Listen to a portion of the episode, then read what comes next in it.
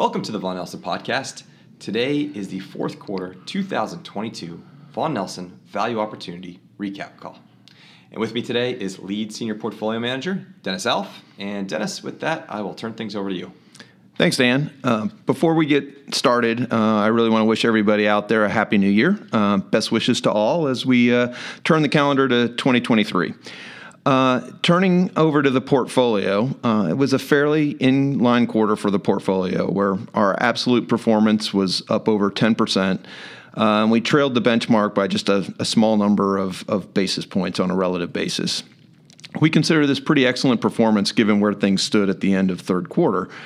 Um, recall that at the uh, the end of third quarter, the year-to-date market returns were down well over twenty percent, uh, and we had shown some reasonable uh, relative outperformance of a few hundred basis points at that point. Now, we were concerned at the end of the third quarter that the market was in an oversold situation at that point, and we felt that the fundamentals uh, that the market had discounted were more severe than was likely the current state of the economy, uh, and that the market was also probably Uh, further uh, discounting uh, aggressive activity from the Federal Reserve and in, in its tightening policy than was probably warranted. So in short, uh, we felt that there was a really good chance for a market bounce uh, at the end of last year. But at the end of the third quarter, uh, the portfolio had been positioned relatively conservatively, so we really had our work uh, cut out for us at that point. So we spent the early part of the fourth quarter in October repositioning the portfolio to take advantage of these oversold conditions.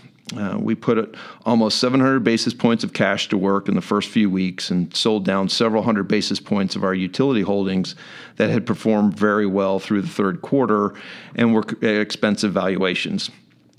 These funds were then redeployed primarily into existing financial, industrial, and material names who would likely be a beneficiary of any sort of recovery bounce.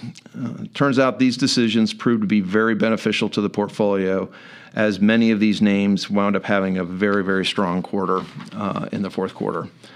More specifically, uh, we had strong absolute and relative performance in our technology and industrial holdings, where the visibility of, of our business models, revenues, and excellent starting valuations were rewarded by the market. Our consumer holdings performed very well as well, uh, being supported by strong underlying fundamentals. Maintaining our underweight positions in, in REITs proved helpful as this group continues to be burdened by difficult end market dynamics. On the negative side, uh, our holdings in natural gas uh, leaning companies hurt our energy performance, as winter temperatures stayed somewhat warm despite the high profile winter blast that I'm sure many of you felt. Cash also was a drag on the portfolio as we ended October with a high cash level, and it took a little time to get that invested as the market rose very sharply right at the beginning of the quarter. Position-wise, we added two new names, one in materials and one in financials. Both names represent outstanding business models in their respective industries. These are both companies that we have long admired, and we are grateful for the market volatility to finally give us the opportunity to own both.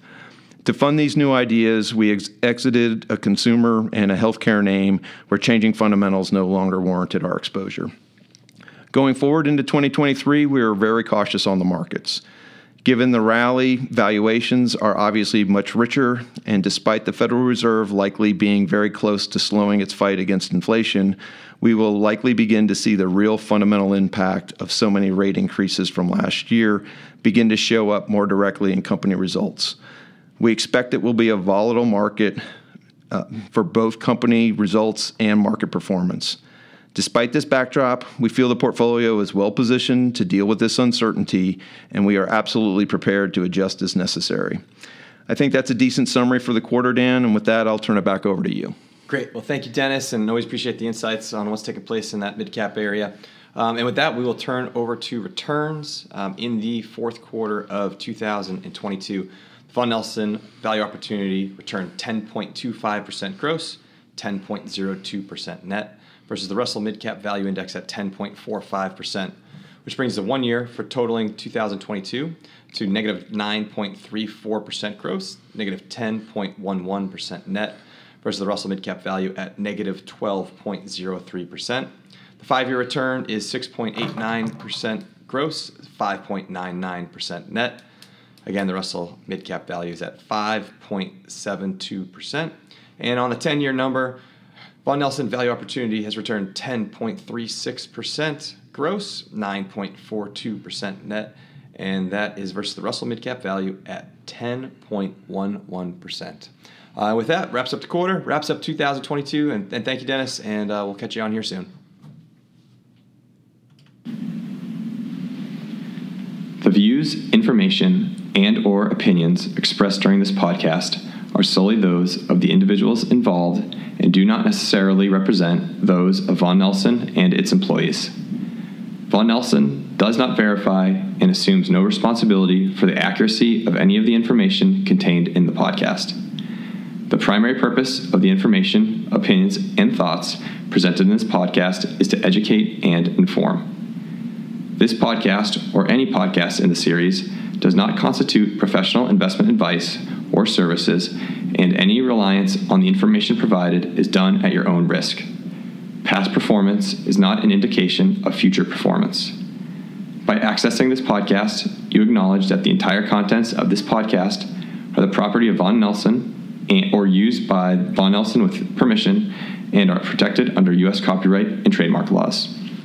Securities discussed within this podcast may be held in the Vaughn Nelson strategies.